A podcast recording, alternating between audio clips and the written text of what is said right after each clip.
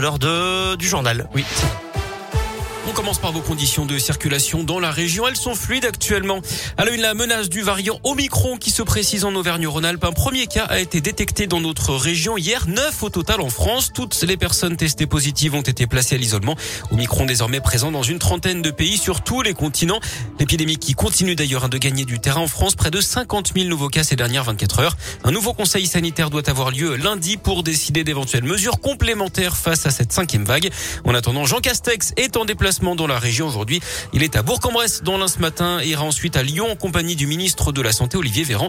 Rendez-vous dans un laboratoire, un centre de vaccination et à l'aéroport de Lyon à Saint-Exupéry. Dans les établissements scolaires, le nombre de classes fermées a lui baissé cette semaine. Les tests, eux, sont en hausse. On rappelle que désormais seuls les enfants positifs sont isolés en primaire. 617 classes fermées dans l'académie de Lyon. Plus de 1700 élèves ont été contaminés. Dans l'actu également, le coup d'envoi de la 35e édition du Téléthon pour financer la recherche sur les maladies rares.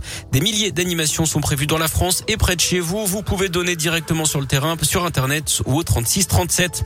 Saint-Etienne se met au vert. La métropole va mettre en place une zone à faible émission à partir du 31 janvier prochain. Les élus ont adopté la mesure hier pour lutter contre la pollution de l'air liée à la circulation. La zone est délimitée par la nationale 88, la 72 et la Rocade Ouest. Sept communes sont concernées, la Ricamari, Roche-la-Molière, Saint-Genélaire, Villars, Saint-Priant-Jarret, Saint-Jean-Bonnefond et Saint-Étienne. C'est d'ailleurs le même périmètre hein, utilisé pour la circulation différenciée mise en place lors des pics de pollution. Toutes les infos sont à retrouver sur radioscoop.com. Transport toujours à Saint-Étienne. La galère pendant deux jours à l'Astas avec ce mouvement de grève aujourd'hui et demain dans les transports en commun autour de Saint-Étienne. Là aussi, vous retrouvez le détail des perturbations sur notre site internet. À Clermont, un appel à témoins lancé par la police après le décès d'un piéton. Hier, il traversait le boulevard Étienne Clémentel quand il a été heurté par un camion Ben vers 13h30. Le commissariat de Clermont est en charge des investigations.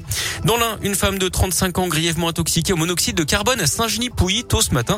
Elle avait allumé un barbecue sur son balcon fermé, l'avait laissé fumant.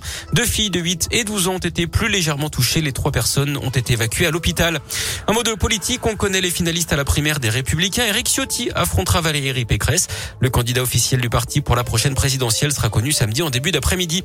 Et puis le prix des autoroutes va encore augmenter l'an prochain, plus 2% en moyenne à partir du 1er février d'après le ministère des Transports, des tarifs qui avaient augmenté de 0,44% en début d'année. L'actu sport, c'est du handball avec le début des mondiaux féminins. Aujourd'hui, la France affronte l'Angola à 18h. Et puis on termine avec cette très belle surprise. Le nouvel album d'Angèle est sorti plus tôt que prévu. Il est disponible depuis minuit sur toutes les plateformes. La jeune Belge qui a surpris ses fans hier soir, elle a été testée positive au Covid et est à l'isolement actuellement. Elle fêtait donc son anniversaire sur Instagram et elle en a profité pour faire cette annonce. À la base, la sortie était prévue pour le 10 décembre. L'album qui s'appelle 95 comporte 12 pistes dont Bruxelles je t'aime.